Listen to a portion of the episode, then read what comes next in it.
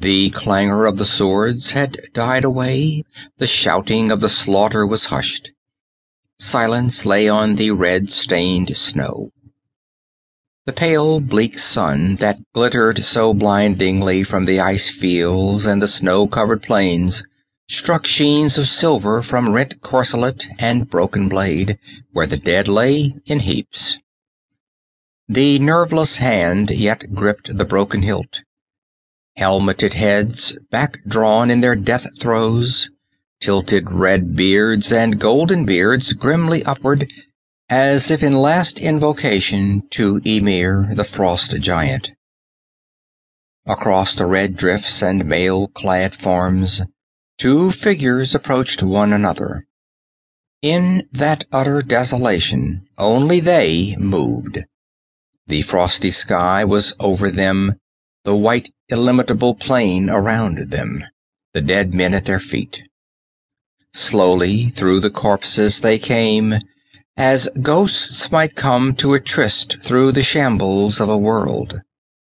Their shields were gone, their corselets dented, blood smeared their mail, their swords were red.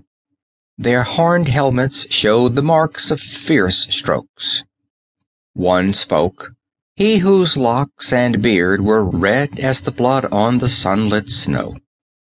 "Man of the raven locks," said he, "tell me your name, so that my brothers in Vanaheim may know who was the last of Wulfhere's band to fall before the sword of Heimdul." "This is my answer," replied the black-haired warrior. "Not in Vanaheim. But in Valhalla will you tell your brothers the name of Amra of Akbitana. Heimdul roared and sprang, and his sword swung in a mighty arc. Amra staggered, and his vision was filled with red sparks as the blade shivered into bits of blue fire on his helmet.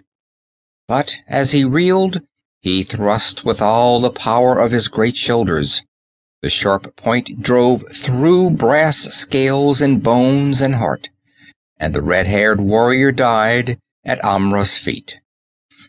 Amra stood swaying, trailing his sword, a sudden sick weariness assailing him. The glare of the sun on the snow cut his eyes like a knife, and the sky seemed shrunken and strangely far. He turned away from the trampled expanse where yellowed bearded warriors lay locked with red-haired slayers in the embrace of death. A few steps he took, and the glare of the snowfields was suddenly dimmed. A rushing wave of blindness engulfed him, and he sank down into the snow, supporting himself on one mailed arm, seeking to shake the blindness out of his eyes like a lion might shake his mane. A silvery laugh cut through his dizziness, and his sight cleared slowly.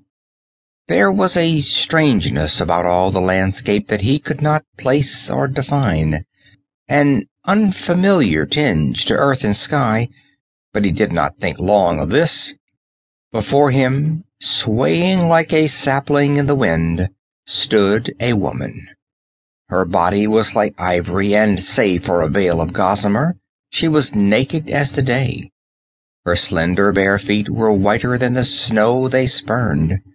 She laughed, and her laughter was sweeter than the rippling of silvery fountains, and poisonous with cruel mockery.